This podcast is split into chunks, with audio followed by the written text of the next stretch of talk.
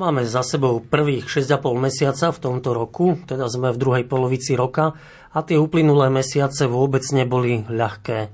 Pokračujúca pandémia, vypuknutie vojny na Ukrajine, zdražovanie a na domácej politickej scéne neustále politické šarvátky. Tie uplynulé mesiace či udalosti budú dnes v rádiu Lumen hodnotiť bývalí politici, a to bývalý predseda parlamentu Pavol Hrušovský. Dobrý deň, prajem, vítajte. Príjemný dobrý deň, ďakujem pekne. Bývalý minister kultúry Marek Maďarič, dobrý deň. Pekné predpoludne. Technicky reláciu zabezpečuje Matúš Brila, hudbu pripravila Diana Rauchová a ničím nerušené počúvanie želá od mikrofónu Radovan Pavlík. Páni, prvá taká otázka, čo robia bývalí politici dnes? Pán Hrušovský, začnem od vás. Tak ten život je oveľa pestrejší, ako bol predtým, keď bol v politike, lebo vtedy sa človek sústredil len na jedno, aby tú verejnú funkciu vykonával čo najzodpovednejšie. Tým nechcem povedať, že aktuálny čas je o nezodpovednosti, ale proste je to návrat do normálneho života, do rodiny, do povinností, ktoré vyplývajú z dňa na deň, nové a nové z práce, ktorá teší, ale ktorá aj niekedy ako je náročnejšia, tak užívam si ten život e, pokojne. Pán Maďarič, vy ste boli umelec. E, vrátili ste sa k tomuto povolaniu? Um, snažím sa o to. Žijem spokojne a pokojne. Uh, píšem scenáre, pracujem v záhrade, a sem tam aj komentujem politiku. Je to je krásne, že čo môžu robiť bývalí politici, ale e, nechyba vám politika? Mm, v zmysle aktívnej účasti nie, aj keď nepatrím k tým, ktorí by teraz hovorili, že ach, čo som to tam strávil, prečo som tam bol. Bolo to obdobie veľmi zaujímavé, veľa mi, veľa mi prinieslo skúsenosti, poznania ale teraz je proste iná etapa môjho života. Ale o to viac možno z tých skúseností mm, sa snažím tú politiku komentovať. Pán Hrušovský, vám tá politika nechýba? Tak nie, že by celkom nechýbala, preto lebo celý aktívny vek som strávil v nej na rôznych úrovniach, aj pri ťažkých rozhodnutiach a nedá sa len tak otrhnúť od toho aj teraz. Tak ako spomínal Marek, tá politika je proste nejakým životným povolaním, keď ho raz začnete, tak e, ona končí až vtedy, keď už nevládzete možno rozprávať, rozmýšľať, ale takisto sa obracajú na mňa častokrát aj terajší politici s nejakými radami, často komentujem politiku a s priateľmi o tom diskutujem. Baví ma to. Ten parlament, ktorý vznikol z posledných uh, volieb, vyzeral konzervatívne a na základe výsledkov volieb vznikla celkom solidná konzervatívna vláda, aj keď so silnou liberálnou stranou SAS. Dá sa hovoriť dneska, že naša vláda je konzervatívna, pán Maďarič a parlament naplnili ten prívlastok? E, myslím si, že z časti, alebo len z istého uhla pohľadu, pretože e, na jednej strane je faktom, že v parlamente nájdeme pomerne veľký počet konzervatívne asi zmýšľajúcich poslancov, ale skôr by som povedal jednotlivcov alebo skupiniek roztratených e, skoro vo všetkých stranách. Ale zároveň teda chýba podľa mojej mienky jedna, alebo aspoň jedna naozaj konzervatívna strana, ktorá by cieľavedomé tie konzervatívne hodnoty do politiky vnášala. Čiže my sme svedkami, že sem tam nejaký poslanec, nejaká skupinka vyťahne niečo, zvedie boj, často aj s vlastnými kolegami z vlastného poslaneckého klubu. A v tomto zmysle ja by som necharakterizoval uh, ten parlament ako konzervatívny z môjho pohľadu, z toho akoby ideologického, ideového, skôr taký amorfný. Pán Rušovský, vy ste stáli na čele parlamentu. Je tento parlament iný, celkom iný, ako ste viedli vy? je konzervatívny, alebo tak, ako hovorí pán Maďarič? E, ja som bol prekvapený, že na začiatku tohoto volebného obdobia, a hovorili to samozrejme len liberáli, keď si pozreli, kto všetko v tom parlamente sedí, možno personifikovali každého poslanca s nejakou ideológiou alebo náboženstvom, dospeli k záveru, že je konzervatívny. Ja si to nemyslím tento parlament je skôr parlament, ktorý nedokáže tejto krajine ponúkať dobré riešenia. A už len tá skutočnosť, že pred dvomi rokmi táto koalícia, tento parlament začínal s ústavnou väčšinou. Ak by chcel byť konzervatívny aj ďalej, tak by mal dodržiavať isté princípy, zásady, hodnoty a poriadok a to len nasvedčuje tomu a potvrdzuje to, že ten parlament nebol konzervatívny ani na začiatku, on bol chaotický, bol to parlament zrožený z rôznorodých politických strán, kde od prvého okamihu som cítil, že chýba pokora tomu parlamentu a tej vládnej koalícii, že tam chýba nejaká zodpovednosť a na, na treťom mieste aj poriadok. Takže ako politik a bývalý predseda parlamentu, ak sa mám pozerať tak e, z hora na to dianie v parlamente, nemôžem byť vôbec spokojný. Čiže ak sa pozrieme na tie najdôležitejšie udalosti, na úvod roka to bola ešte stále pandémia. Zvládala táto vláda, tento parlament boj s pandémiou? Tak podľa, podľa mnohých hodnotení a z mnohých uhlov pohľadov e, veľmi nie vo vlastných radoch boli mnohé protirečenia. Čím očkovať, e, čím sa môže, čím sa nemôže, ako, do akej miery obmedzovať slobodu ľudí, do akej neobmedzovať. Um, myslím si, že v tom bolo viac chaosu a také najzarážajúcejšie pre mňa bolo, že napriek tomu, že tá pandémia sa odohrávala predovšetkým v oblasti zdravotníctva, e, E, že tí aktéry boli zdravotníci a pracovníci e, domov, sociálnych domov, sociálnych zariadení, tak nevzýšlo z toho poučenie, že by sme už počas pandémie a, alebo bezprostredne po nej nejako výrazne do toho zdravotníctva investovali, pripravujúc sa na ďalšiu možnú pandémiu, alebo vôbec reflektujúc stav zdravotníctva. Takže bola to príležitosť, bola to výzva. Ja si myslím, že sme ju v mnohom zvládli napriek vláde pomocou samozpráv, pomocou aktivistov a aj nejakou sebadisciplínou ľudí, ale vláda, vládna koalícia ťahala väčšinou za kratší koniec. Pán Hrušovský, váš pohľad na zvládanie tejto situácie? Podobný názor zdieľam aj ja. Ak niekto pandémiu zvládal, to boli prvom rade lekári a celý zdravotnícky personál, ktorý naozaj sa enormne nasadil do hľadania spôsobu, ako riešiť situáciu aj na Slovensku Eh, mňa čo najviac mrzí, tak celá táto téma sa začala silno politizovať. Nakoniec kvôli tomu eh, padla vláda, bol nový premiér a to sa mi nepáčilo na tom, preto lebo najviac kto doplácal na to boli občania, respektíve tí, ktorí boli postihnutí hneď na začiatku covidom, zápasy, boje o to, akú vakcínu, kedy, ako ho očkovať, či povinné, nepovinné, potom celý ten chaos s opatreniami, tak to spôsobilo aj nedôveru verejnosti v tom, že tá politika dokázala zvládať aj takúto ťažkú skúšku, ako je pandémia. Chvála Bohu, dopadlo to nakoniec lepšie, ako sme si možno mysleli a robíme všetko preto, aby sa nám to nevrátilo prišla vojna na Ukrajine. V prvom rade to bolo o pomoci utečencom, ktorí prichádzali z vojnových území. E, Slováci pomáhali. Ten manažment vládnutia a zvládnutia tejto utečeneckej krízy, ako hodnotíte, pán Rušovský?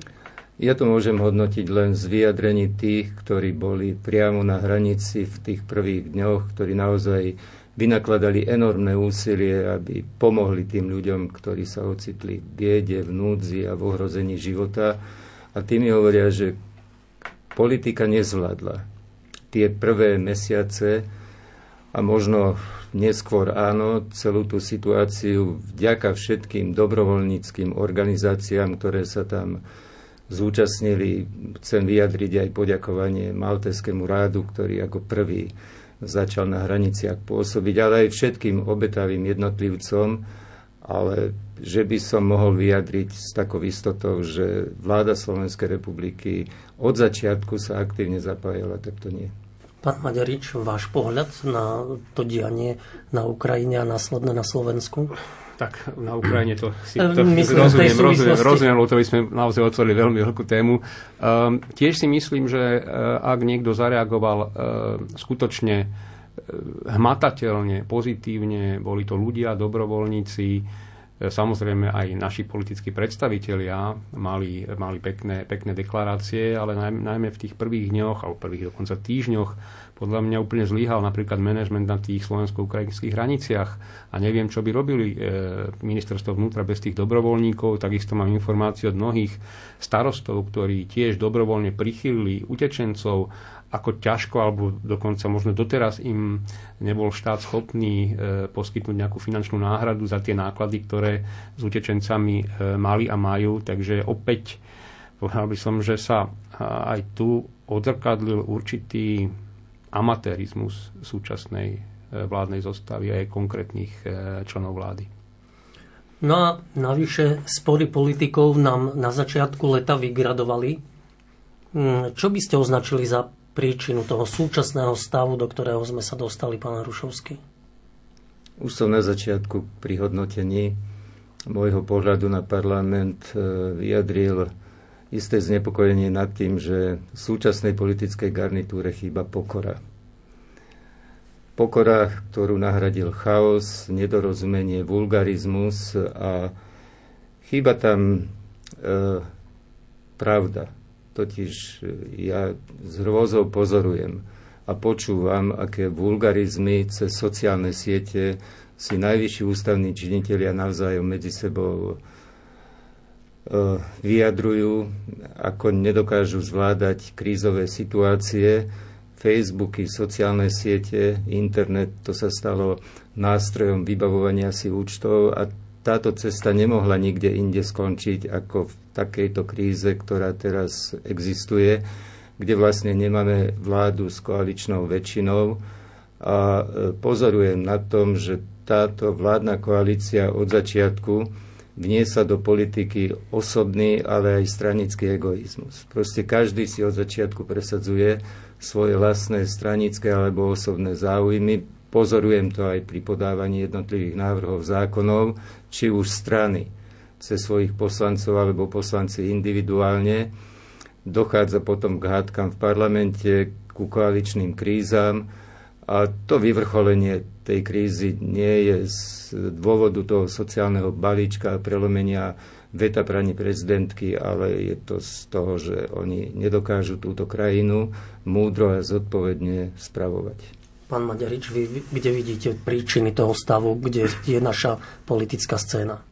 No, treba povedať, že každá, každá koalícia e, mala vždy po nejakom čase nejakú mieru vnútorných sporov a novinári, podľa mňa neveľmi objektívne aj radi hovoria, že veď aj Danko vypovedal koaličnú zmluvu Smeru. Nikdy tie spory, e, žiadna koalícia nemala také hlboké, E, také vnútorne navzájom neslušné e, a aj také rýchle, ako táto koalícia, veď si uvedome to, čo aj pán Hrušovský spomenul, že tu bol po roku už museli vymeniť premiéra.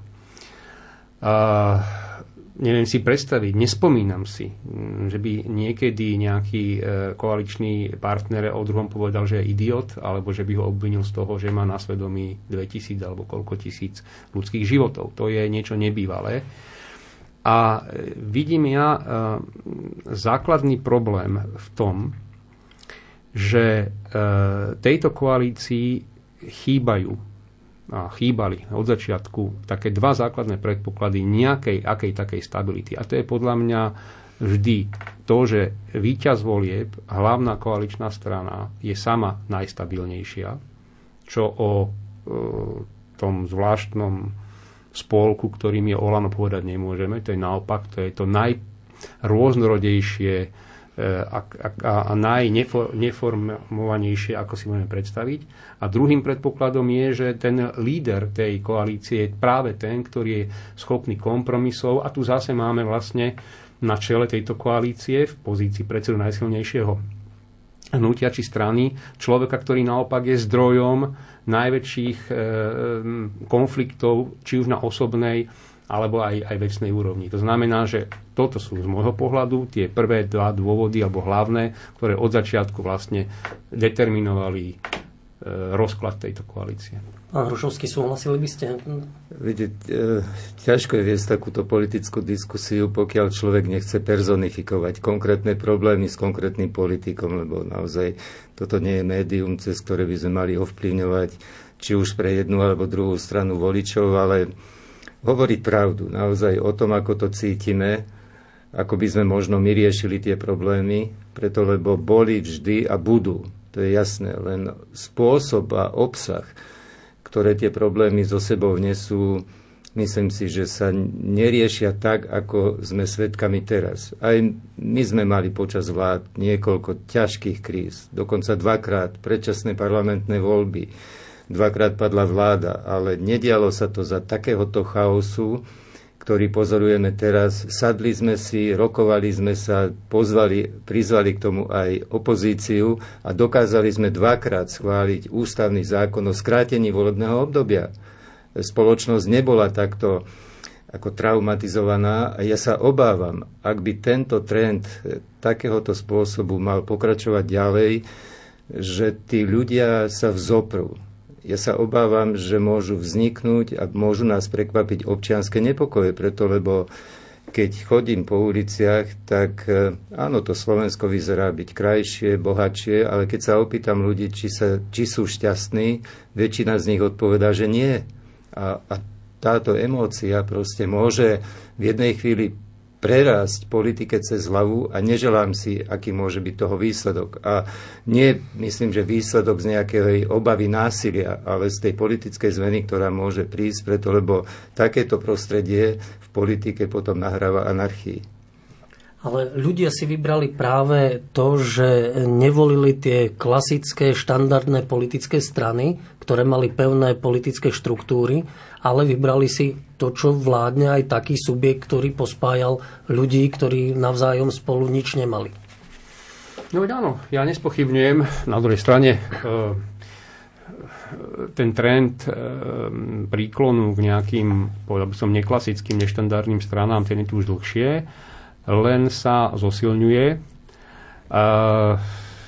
A naozaj, možno máme tú smolu, alebo to nejakým spôsobom vykulminovalo práve e, v tých ostatných voľbách, ale mm, tam asi bolo rozhodujúce, keď nám na mysli povedzme víťaza toho volieb, e, nie to, že by e, ľudia, dajme tomu, nemali vôľu voliť nejakú štandardnejšiu stranu, ale jednoducho sa podarilo, to treba uznať, Matovičovi, že sa stal, povedal by som, takým tým stelesnením toho, čo ľudia eh, odmietali, stelesnením nie toho, čo odmietali, ale stelesnením toho hlavného bojovníka proti tomu, čo ľudia odmietali. Takže tam preto v závere, podľa mojej mienky, keď sa tí ľudia rozhodovali, tak im sa zdal z hľadiska tej ako keby priority mnohých voličov on tým pravým a nedomýšľali, či je pripravený prevziať vládnutie. A ďalšia časť voličov si myslím, to je už dôsledok toho, ako sa vyvíjajú médiá, spoločnosť a tak ďalej, prístupuje podľa mojej mienky k voľbám tak trochu ľahko vážne, ako keby lajkovali na Facebooku niekoho, no tak proste e, tento človek, ktorého tu už tretíkrát spomínam, e, z tohto hľadiska sa im asi javil takým tým najlepším showmanom, išiel do, do tých kán, pribil tam nejaký papier, dnes sa ukazuje absolútne bezvýznamný, že niečo sa stane majetkom Slovenskej republiky. No a oni mu ten like, ten volebný lístok hodili. Bohužiaľ, rozmýšľajúc povrchne, pretože pri hlbšom zamyslení by asi mohli predpovedať si, čo ho bude a nebude schopný. Ehm, viete, niekedy tie politické strany prekrývajú svoju neschopnosť ponúkať riešenia, riešenia preto Slovensko emóciou. Dneska sa voľby vyhrávajú alebo prehrávajú na emócii. A to je rozhodujúce. Už sme boli svetkami toho dvakrát. Ponúkam istoty, vyhral som voľby, lebo ľudia si mysleli, že im niekto vyrieši ich všetky problémy a na Slovensku bude blahobyt bez roboty. Takisto pri posledných parlamentných voľbách viacej rozhodla emócia ako ponuka riešiť tie problémy, lebo by bolo tomu tak, tak potom sme nie svetkami takéhoto stavu, aký dnes Slovensko zažíva. Okrem toho treba aj iné povedať, že brutálnym spôsobom vstupuje do politiky kapitál, ktorý cez vlastne tieto neidentifikované elektronické médiá ovplyvňuje tú verejnú mienku a prináša výsledky. Na týchto médiách sa vyhrávajú alebo prehrávajú voľby. Ja nechcem tento spôsob odmietať, ale spomínam si na obdobie minulé, keď sme chodili pamätáme sa, spolu po uliciach, stretávali sme sa s množstvom ľudí, kde tá ulica mala obrovskú výpovednú hodnotu. Dnes je to anonymný vzťah, kde nikto nikoho nepozná, ale každý s každým komunikuje a tá komunikácia môže znamenať aj proste zmenu myslenia toho, s ktorým, ktorý sa potom má rozhodnúť. Ale tá politika v minulosti bola aj o trpezlivosti lídrov, lebo to boli hodiny koaličných rokovaní najmä v pravicovej koalícii si to pamätám. E, tiež Mikuláš Zurinda kedy si hovoril, koľko e, strávil po nociach s Migašom, aby ho presvedčilo podpore niektorých opatrení, ktoré chcela vláda prijať. Ale aj Robert Fico chodieval, rokoval s Mečiarom, so Slotom, aby presvedčili teda tých svojich koaličných partnerov, čiže trpezlivosť. A toto ako keby dnes chýbalo tým našim lídrom. No, trpezlivosť, môžeme to aj tak povedať, to už je, povedal by som, určitá nejaká e, vlastnosť, kvalita, ale ja si skôr myslím, že títo lídry, ktorých ste teraz spomenuli, patria do tej, povedal by som ešte, starej politickej školy, ktorá e, bola naučená e, rokovať, vecne rokovať e, so svojimi partnermi, dokonca, ako tu na, aj Pálo spomenul, aj s opozíciou, keď je to potrebné. Takže určitá vecnosť, ale možno, že aj to vychádza z toho, že z akých boli strán, že nakoniec aj tie strany, o ktorých predstaviteľov sme teraz hovorili, sú budované z dola, majú svoje štruktúry, ten predseda aj dovnútra musel chodiť do nejakých základných organizácií, okresných, presviečať. Jednoducho moment e, ako keby presviečania vlastných aj tých druhých bol v tej politike viac prítomnejší ako dnes, keď máte stranu, zistíte, že má len štyroch ľudí ani neviete, kto to sú a môžete takto fungovať e, niekoľko volebných období, brať len tie miliónové príspevky od štátu za hlas a nemusíte vlastne dovnútra vlastnej strany s nikým komunikovať. No a samozrejme, že potom takto pristupujete aj k svojim partnerom alebo oponentom, že ich máte vlastne za nič. Mne sa tak zdá, ako keby projekt bol posunúť obyčajných ľudí do politiky, ale že politika sa dnes odtrhla od obyčajných ľudí. Lebo keď sa prijímali zákony, či už pravicové vlády, v ktorých bola KDH alebo Smer, ktoré ste kedysi zastupovali v tej najvyššej politike, vtedy aj po dedine, keď sa prešiel starosta nominovaný Smerom KDH, tak mu vedel povedať ktorýkoľvek človek, no čo tí tvoji tam robia čo tí schválili, čo to prinášajú, aké opatrenia. Dnes to nemáte komu v obci, v meste povedať, lebo už nikto nie je stotožnený s tou stranou. Tak tá politika je pravda, že bola adresnejšia aj vo vzťahu k občanovi, aj vo vzťahu občana k strane a tam ste sa nedokázali vyhovoriť, keď ste sa stretli po nejakom čase, že prečo ten slub, ktorý sme im dali, sme nesplnili. No tak to je o istom, istej schopnosti rokovať, prijímať rozhodnutia, aj väčšinové a niekedy, ja by som takto nedramatizoval, ako dramatizujú teraz politici hlasovania a vniesli sme do slovníka slovenskej politiky ako jeden termín fašisti. Proste mňa vtedy zamrazí. Nie kvôli tomu, že reálne takáto hrozba existuje, ale kvôli tomu, že vôbec sa tento slovník dnes vracia akoby niečo normálne a my sa toho bojíme, nebojme sa, skúsme jednoducho ľuďom vysvetľovať, v čom sú rizika e, tej politickej scény, ale nepoužívajme termíny, ktoré asociujú v ľuďoch e, strach. A e, preto som presvedčený o tom, ak sa politika nedokáže a jednotliví lídry politických strán vrátiť k rokovaciemu stolu, tak nikdy ten výsledok nemôže byť dobrý. Ja som aj teraz pozoroval, ako sa vyvíja e, tento scénár ďalej súčasnej politickej krízy. Najviac otázok vydrží alebo nevydrží táto koalícia. Zle začali. Proste takto sa neriešia krízy, že predseda jednej strany sa postaví a vypovedám koaličnú zmluvu. Tam mal nasledovať tak, ako sme boli my zvyknutí, istý postup a postupnosť. Rokovať, rokovať, rokovať pokiaľ sa nedohodnem za hodinu, preruším to na dve hodiny, na tri, ale výsledok sa vždy musí dostaviť, pokiaľ ten politik cíti v prvom rade zodpovednosť. A tu sa tá zodpovednosť akoby vytrácala za tú krajinu a obávam sa, že takto sa pokračovať ďalej nedá. Pán Maďarič, vy ste pred víkendom publikovali na jednom portáli taký komentár k súčasnej politickej scéne. Tam aj um, vlastne popisujete, že tá žiadosť na riešenie politickej situácie od SAS išla vlastne nesprávnemu človeku. Že premiér nie je lídrom strany a predostierate tam niektoré riešenia tejto situácie. Môžete to približiť aj našim poslucháčom?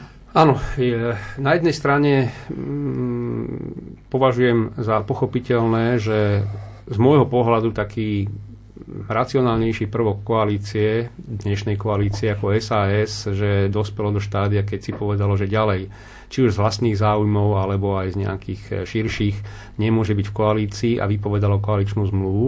Ale tam, eh, povedal by som, ten e, dobrý, obvyklý postup skončil, pretože ak teda nechceli, povedzme, rokovať, alebo nemohli rokovať, ako e, naznačoval e, Pavel Hrušovský, že by to bolo potrebné, tak e, malo nasledovať rovno demisia. Tam e, oni vytvorili veľmi bizarnú situáciu, kedy e, ukončili svoju účasť v koalícii, ďalej chodia na vládu, aj keď s prísľubom, že veď teda, ak sa e, nevyhovuje našim podmienkam, tak e, odídeme ale tie podmienky úplne nelogicky adresujú premiérovi, ktorý síce je e, vo vysokej ústavnej funkcii a tak povediať velí vláde, ale z hľadiska týchto koaličných politických záležitostí je pre túto vec partnerom predseda najsilnejšej politickej strany, čiže Matovič. A tu ako keby e, Richard Surik zabudol, že s kým tú koaličnú zmluvu podpisoval. On ju nepodpisoval s Hegerom, on ju podpisoval s Matovičom. Takže hoci je to paradox, že trvajú na odchode Matoviča z vlády, tak predsa len z hľadiska tých politických zákonitostí a logiky je Matovič ten človek, ktorý by mal teraz predstúpiť pred Slovensko a naplniť svoju zodpovednosť, ktorú mu voliči udelili. Lebo hoci Sulík a SAS vypovedala koaličnú zmluvu, voľby vyhral Matovič, nesie tú zodpovednosť najsilnejšej politickej strany, on má byť ten, ktorý má iniciovať rokovania, nie tam niekde na boku stáť, medliť si ruky a teraz, ako keby, keď už Sulik nie je ako keby v partii, tak teraz mu ukážem, že sa dajú zvyšovať platy učiteľom a zdravotníkom, aby teda ľudia videli, že tým zlý bol Sulik, tým tiež ukazuje, tak by som, také svoje určité politické intrigánstvo. Čiže ten systém len, alebo to, čo sa teraz deje, dosvedčuje to, čo sme tu na už viacerými slovami charakterizovali, tá neštandardnosť a taká slepá ulička. Čiže nejde to takouto logickou cestou politiky, ako by to malo ísť. Pavol Hrušovský a Marek Maďarič sú hostiami relácie zaostrené v rádiu Lumen.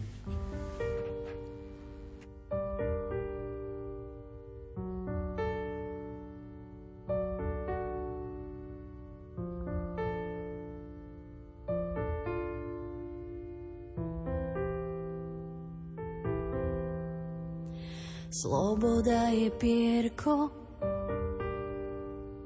z krídla holubice, čo chce k letu, iba čistý vzduch. Býva len pár krokov, pár krokov od strelnice, preto už má slabý sluch. Ako pierko z krídla holubice letí si a nepadá. K tomu letu svet jej hrá na bicie a solo chce mať armáda. Ako pierko z krídla holubice letí si a nepadá. K tomu letu Svet jej hrá na bicie a solo chce mať armáda.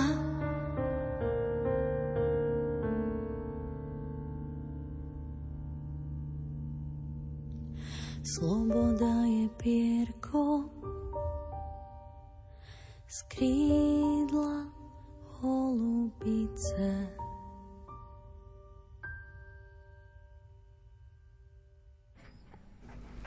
Po pesničke sme späť v štúdiu Rádia Lumen v Bratislave, odkiaľ vysielame túto dnešnú reláciu. Pán Hrušovský, o tom, čo hovoríme vlastne celú tú reláciu, e, aké vidíte vlastne rizika celkovo aj do budúcnosti pre formovanie politickej scény na Slovensku, ale podobné sa dejú aj e, prípady aj v Európe, aj v iných európskych krajinách. Čiže e, sú tu rizika celkovo pre vývoj politiky aj na európskom kontinente? Určite, že áno, ale nechcem komentovať e, Európu, skôr zúžiť ten môj postoj k Slovensku. Ja osobne som presvedčený o tom, že žiadna iná cesta ako konsolidovať politický systém štandardnými politickými stranami. Ja viem, že je to už opotrebovaný termín štandardné a ktoré sú to tie neštandardné, ale iná cesta nevedie k vráteniu dôvery v zastupiteľskú demokraciu. Lebo ak toto zlyhá, tak si neviem predstaviť, čo môže nastať. A to je to, na čo som upozorňoval, že v takomto chaose potom sa darí neporiadku a anarchistom. A tí čakajú možno za dverami, e, ktorí ako si chcú privlastniť ten štát. A predtým to varujem. Preto cesta konsolidácie politickej scény vedie len cez štandardizáciu politickej scény riadnymi politickými stranami. Ja viem, že dnes už sa vytráca zo slovníka či konzervatívne, či liberálne, či sociálno-demokratické. Ľudí to prestáva zaujímať a nie je to dobré. Skôr by som eh, hľadal cestu v stranách odvážnych alebo zbabelých, stranách zodpovedných alebo nezodpovedných. A také tu máme, ktoré sú overené históriou. Spomeniem kresťansko-demokratické hnutie alebo aj iné politické strany, ktoré v minulosti preukázali dostatok schopnosti vstupovať do veľkých a zásadných historických rozhodnutí, ktoré sa dokázali aj napriek tým nedorozumeniam, ktoré tá politika medzi stranami, ale aj ich lídrami a členmi prináša, si uvedomovať v istej chvíli skôr zodpovednosť viacej za štát ako za seba. Treba odstrániť z každého jedného politika vnútorný egoizmus, nemyslieť na seba. Jedinou motiváciou pre poslancov nemôže, ich, nemôže byť ich odmena, ktorá možno e, je zaujímavá, ale nemôže im zväzovať ruky preto, aby nedokázali prijímať aj odvážne a dobré rozhodnutia, aj keď niekedy bolia. Takže tú cestu vidím. Stadiaľ to Európa je pred obrovským rozhodnutím ako ďalej.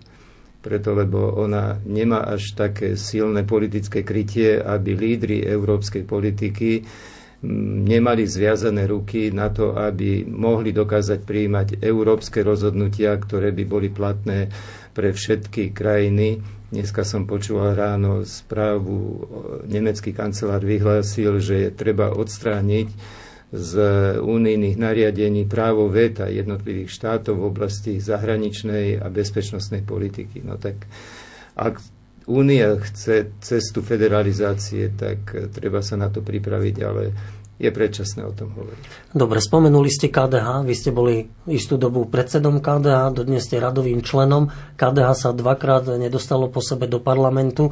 Hovoríte, že riešením z tejto situácie je aj vlastne cesta pre štandardné strany. Ako vnímate ten proces a úsilie KDH vrátiť sa do parlamentu, teda vo vašej strane? No, ja by som bol rád, keby sa KDH vrátilo do vrcholovej politiky. KDH sa nemôže uspokojiť len s tým, že chce byť stranou regionálnou.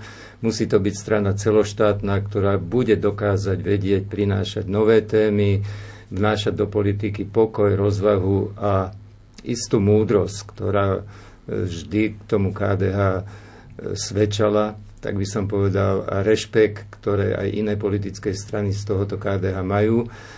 Mali, nastáva nová éra novej generácie. Ja jej prajem, aby sa im podarilo vrátiť späť KDH na úroveň parlamentnej politiky, vládnej politiky a prevzatia zodpovednosti za budúcnosť. Ale z vašich slov tak vyplynulo, ako keby KDH rezignovalo na tú celoslovenskú politiku a teda skôr sa stávala regionálnou stranou? No, nemyslím si. To ukážu výsledky volieb. Teraz sme pred konaním regionálnych a komunálnych volieb. To bude istý lakmusový papierik preto, aby sme zistili, aký je stav. a nálady v tej spoločnosti, komu dôverujú, tomu nedôverujú. Nestačí, aby ľudia vo voľbách volili strany len preto, lebo nemajú koho iného. To, to je zlá cesta. Proste tí ľudia budú nie budú, ale musia sa presvedčiť o tom, že aj ponuka kresťansko-demokratickej politiky je naozaj pre Slovensko veľmi dôležitá a je to KDH treba, aby sme v tej politike mali. Pán Maďarič, vy vidíte, aké rizika pre slovenskú politickú scénu, ale aj pre tú európsku politiku? Dá sa to do istej miery e, asi vnímať prepojenie, aj keď to Slovensko v niektorých trendoch vždy tak trochu zaostáva, lebo určité príčiny súvisia aj s, s tým vývojom na tej mediálnej scéne, to znamená so spôsobom, akým politici komunikujú s voličmi, tam sa to ako keby všetko zrýchilo, uľahčilo zjednodušilo a splitčelo. E, ja by som povedal, že sme vo vážnej situácii, dokonca sa mi zdá aj celoeurópsky, ale aj slovenský, e, že je to kríza demokracie. E, a tá cesta, áno, súhlasím, časť tej cesty je v návrate k štandardným stranám v tom slova zmysle podľa mňa, že to budú strany, ktoré sú si vedomé toho, koho zastupujú, a od tých ľudí majú delegované určité e, jednak hlasy, podporu a neskôr teda, keď sa dostanú do vlády aj právomoci a že to nebude fragmentarizované medzi strany, ktoré majú akurát tak nejaké svoje bubliny e, na, na Facebooku. Ale takáto štandardizácia nie je možná, ak nebude dopyt po nej. Chcem tým povedať, že je taký, taký náš stereotyp, vždy hovoriť, no stačí vymeniť tých zlých politikov a vlastne všetko by bolo v poriadku, lebo my ostatní 99% občanov sme vlastne dokonali. Len to 1% politikov nám to kazí. Ono to súvisí vôbec s postojom ľudí a ja by som chcel veriť tomu, že povedzme to, čo zvolili v posledných voľbách a to, čo nám dnes vládne, e, bude pre ľudí poučením a vytriezvením a že sami pocitia určitú potrebu viac rozmýšľať pri tej voľbe a naozaj vracať do hry tie politické strany, ktoré sú, to tak, neviem to lepšie povedať, normálnejšie, vecnejšie, ktoré e, e, robia možno menej tých emocionálnych, emotívnych výstredností, ale naozaj ponúkajú nejaké riešenia. Ak to táto spoločnosť v sebe nájde, tak tá budúcnosť môže byť optimistická. Ale neviem, som skôr skeptik, lebo zatiaľ vždy to išlo, povedal by som tak, zostupne. Vy ste boli teda dlhoročným členom, popredným funkcionárom Smeru. Ten ste vlastne opustili v minulom volebnom období po vražde novinára, teda najskôr ministerské kreslo a potom aj tú e, politiku stranickú. Dnes Smer a Hlas majú spolu, čo sú vaši bývalí kolegovia, vysoké preferencie, ako keby si späť získavali dôveru ľudí. E, sú to len prieskumy, alebo je to naozaj tak? Je to určite tak, ale to súvisí aj s tým, že vždy na Slovensku je pomerne početný, ak nie najväčší elektorát toho stredolavého voliča. To znamená, že tie strany, ktoré sú, dajme tomu, z tohto hľadiska najpresvedčivejšie, a to smer počas svojej existencie E, bol, tak jednoducho majú ako keby tú tretinu voličstva na svojej strane. Samozrejme, v závislosti od toho, ako robia politiku, ako sa zdiskreditujú alebo nie, tak môžu tie preferencie padať. Ale hm, hlasu sa podarilo tým oddelením sa v podstate sa ako keby tak zbaviť toho, čo diskreditovalo smer a preto na seba prirodzene navezujú tento elektorát a na druhej strane smer zase aj využívajúc tie obrovské chyby, ktoré robí súčasná vláda, tak sa znovu vrátil do hry, pretože nech si myslí o Robertovi Ficovi ktokoľvek, čokoľvek, ale politik to je a schopný politik to je a má údivuhodnú vôľu a aj si nachádza popri hlase takú, povedal by som zase tak trochu odlišnejšiu tóninu. No a ten elektorát tam jednoducho oslovujú. Takže je to kombinácia toho stabilného voličstva takto orientovaného aj s tým, že vždy tú opozíciu, vždy tej opozícii pomáhajú alebo nepomáhajú výsledky aktuálnej vlády. Smer však e, zdá sa zostáva bez koaličného potenciálu. Hm, v čom spravil chybu, že si nevie do budúcnosti nájsť partnera? Jednak si nesie, smer si nesie to, že aj v minulosti ten koaličný potenciál alebo k nejakému koaličnému potenciálu sa prepracoval ťažko a mnohé strany mu, povedal by som, tú koaličnú ruku vytrvalo odmietali, ale to je už, povedal by som, história za nami, hoci možno by sme sa mohli s Pavlom Hrušovským aj na túto tému podebatovať, ale to už nemusí e, samozrejme dnešných alebo súčasníkov e, veľmi zaujímať. Čiže nesie si v sebe jednak túto pečať takej trošku z tohto hľadiska problematickej strany. No a po tých udalostiach a po tom, čo naozaj ja teda naozaj, nielen preto, že som bol v smere, ale odmietam takú tú absol- nálepku absolútneho zla, ale určite v mnohých veciach smer aj zlyhal, aj sa zdiskreditoval, tak jednoducho toto dnes symbolizuje a stále symbolizuje Robert Fico, preto dnes ten koaličný potenciál je nízky, ale nejako sa to vyvíja. Na druhej strane, ak si e, povieme, a teoretická možnosť tu je, že partnerom smeru môže byť hlas, tak zrazu už ten koaličný potenciál nie je taký úzky, keď by sa dotýkal povedzme víťaza volieb a sú tu možno aj ďalšie strany, ktoré by sme boli prekvapené, ako budú reagovať po voľbách, lebo kto by povedal uh, po voľbách alebo pred voľbami v roku 2016, že sa v jednej koalícii ocitne Most a SNS. Takže s tým koaličným potenciálom je to inak pred voľbami a niekedy inak po voľbách. Sme, máme s tým skúsenosti, preto lebo najčastejšia otázka médií pred konaním parlamentných volieb bola taká, či pôjdete s tým, s tým alebo s tým do koalície, alebo nepôjdete. No, e, len hlúpy politik e, odpovedá pred voľbami, kým zostaví koalície, pokiaľ ten výsledok nie je známy a je na stole. Samozrejme, že sú strany, s ktorými si nevie tá strana predstaviť vládnuť, ale je to niekedy až zázračné, akým zmenám môže po voľbách prísť, pokiaľ ale ten úmysel je dobrý. Ak ten úmysel nie je len nejaká chamtivosť a zneužívať a využívať ten štát ako nástroj moci, tak, tak je všetko možné. Páni, e, konflikty nie sú len na politickej scéne, ale aj spoločnosť sa nám e, rozdeľuje, polarizuje a možno takým najvýpuklejším posledným príkladom je otec biskup Jozef Haľko, ktorý bol spovedať na festivale Pohoda. E, ako to vnímate, pán Hrušovský? Bol to zbytočný konflikt, ktorý ja nepovažujem ani za konflikt, ale tak trošku zlyhanie organizátorov. Preto, lebo dopredu vedeli o tom, že pán biskup Halko sa chce zúčastniť, nakoniec nie prvýkrát, že pán biskup Halko robí len to, čo je jeho duchovným poslaním bol riadne, pokiaľ ja viem, ohlásený a preto som bol prekvapený z organizátorov, ktorí sa ospravedlnili za účasť pána biskupa Halka na pohode. E, ak podľahneme znovu tlaku nejakých neziskových e, treťosektorových organizácií, tak potom sa môžeme stať svetkami, že pohoda nebude, preto lebo mne sa nepáči tá kapela a mne sa nepáči text tej speváčky, ktorá ho má zaspievať. No tak to nie je dobrá cesta k uznávaniu aj náboženskej slobody, ktorú máme zaručenú v ústave a ja akože podporujem pána biskupa v týchto jeho iniciatívach a aj účastiach na takýchto veľkých podujatiach. Pán Madarič?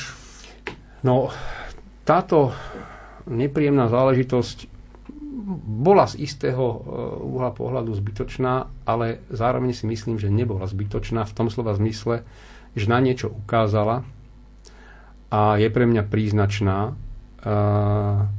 že tí, ktorí stávajú toleranciu na piedestál, to znamená liberáli, tak vôbec nemusia byť takí tolerantní, ako sa zdajú. Alebo akým sa chcú zdať. To by malo byť podľa mňa pre ľudí poučením a zároveň zase tí konzervatívni e, nie sú takí neznášanliví, ako by ich niektorí radi videli.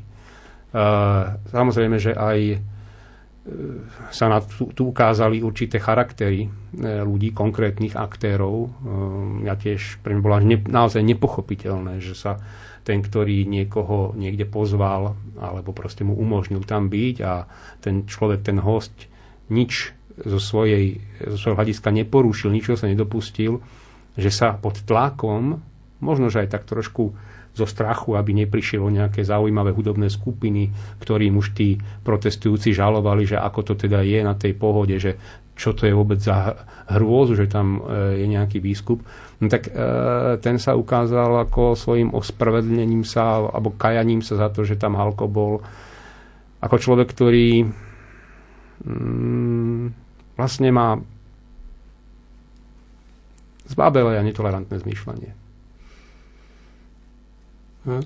S tým sa dá len súhlasiť naozaj. Pre mňa to bol nepochopiteľný spor. E, nejakí aktivisti za práva homosexuálov, ktorí sa objavili ako protestujúci a neviem čo, žiadali okamžité deložovanie stánku, kde pán biskup bol, považujem za nemiestné, nehorázne, ale tak, ako spomíname, že čas svojej zodpovednosti a viny nesú samotní organizátori.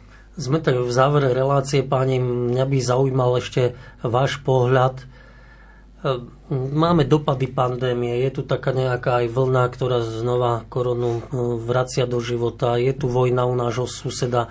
Aké dnes vidíte výzvy, pán Maďarič, pre Slovensko, ale asi aj Európsku úniu, na ktoré sa nám treba pripraviť v najbližších mesiacoch? No, keďže vy ste opakovane tú koronu spomenuli, ja by som chcel povedať, nepodláhneme tomu. Jednak aj už sú informácie, že jednak ten, táto, ten variant, ktorý sa dnes šíri, nie je e, jednoducho nejaký e, strašne vážny. Dokonca som počul odborníkov hovoriť, že je menej ohrozujúci ako, ako chrípka, ale my by sme sa mali, výzva teda jedna je, aby sme sa naučili tak slobodnejšie a normálnejšie žiť aj s takýmito e, hrozbami, ako, ako je korona. To je prvá vec. No a tie výzvy pre Európu sú fatálne. O tom by sme mohli ďalšie 2-3 hodiny debatovať, ale z takého celkového hľadiska bohužiaľ Európa, jej postavenie upadá, aj vinou vojny na Ukrajine e, nám hrozia celoevropské ekonomické problémy, z toho plynúce sociálne problémy, a myslím si, že Európa samú seba bičuje aj napríklad takými vecami, ako je to sociálne inžinierstvo toho eurodílu. Pozrite sa, čo sa deje v Holandsku. Proste povedali si, že nejaké e, e, to, čo vylúčujú krávy, e, nám rozšírili ozonovú dieru a prikázali polnohospodárom holandským o polovicu zdecimovať e, stáda dobytka. To sú, to sú šialenstva, ktorými si Európa sama strieľa do nohy. Viac demokracie podľa mňa do Európy takého nájsť. Želal by som Európe, aby našla takú dobrú správnu syntézu medzi e, tou suverenitou tých štátov a hľadaním nejakého spoločného záujmu, ale nie na úkor demokracie, nie na, za účelom toho, že naozaj e, budú z Bruselu diktovať e, polnohospodárom na Slovensku, v Holandsku, čo majú chovať, čo majú pestovať a e, takže zase viac rozumu, viac normálnosti a demokracie. Pán Hrušovský, aké výzvy podľa vás stoja pred Slovenskom a Úniou?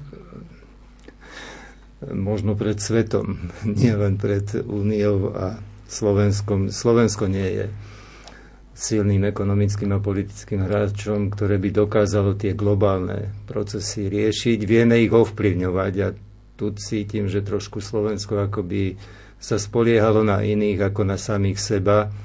Pozorujem to aj teraz pri istom, e, istých obavách ľudí, hraničiacim so strachom o ich budúcnosť, o sociálne istoty, preto lebo energie a všetko s tým spojené potraviny sa zdražujú, nájomné a proste tí ľudia sa niektorí cítia byť ohrození a preto, preto by som nerad, keby sme naozaj začali vládnuť strachom a nie rozumom a tých ľudí motivovali aj pozitívne, jednoducho, ale zrozumiteľne vysvetľovali, prečo sa niektoré veci nedajú riešiť hneď. Že tá vláda by mala byť trošku proaktívnejšia, mala by byť viacej ľudská, nie prijímať rozhodnutia len tak spontánne. Európa ako taká, to je to, čo som povedal na začiatku, že jej chýba silný politický mandát na to, aby v tej globálnej svetovej politike mohla prinášať kolektívne rozhodnutia tej Európy.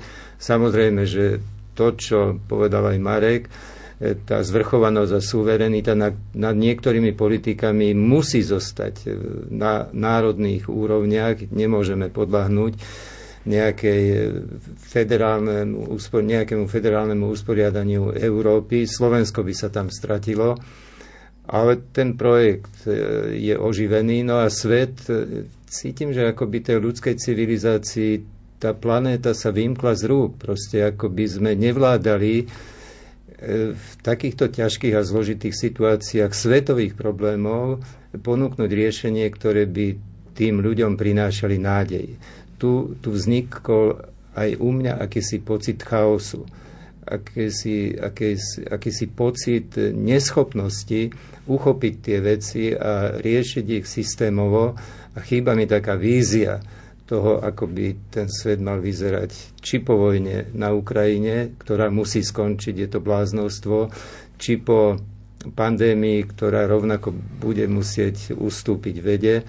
A, a to si želám, aby to pokračovalo, pokračovalo ako optimistické. Ďakujem pekne. Páni, pán Hrušovský, pán Maďarič, ďakujem veľmi pekne, že ste diskutovali so mnou v Rádiu Lumen. Našim poslucháčom ďakujem za pozornosť. Technicky na relácii spolu, spolupracoval Matúš Brila, pieseň vybrala Diana Rauchová a ničím nerušené počúvanie dobrú chuť k obedu žela všetkým Radovan Pavlík. Dovidenia, do počutia. Dovidenia. Dovidenia.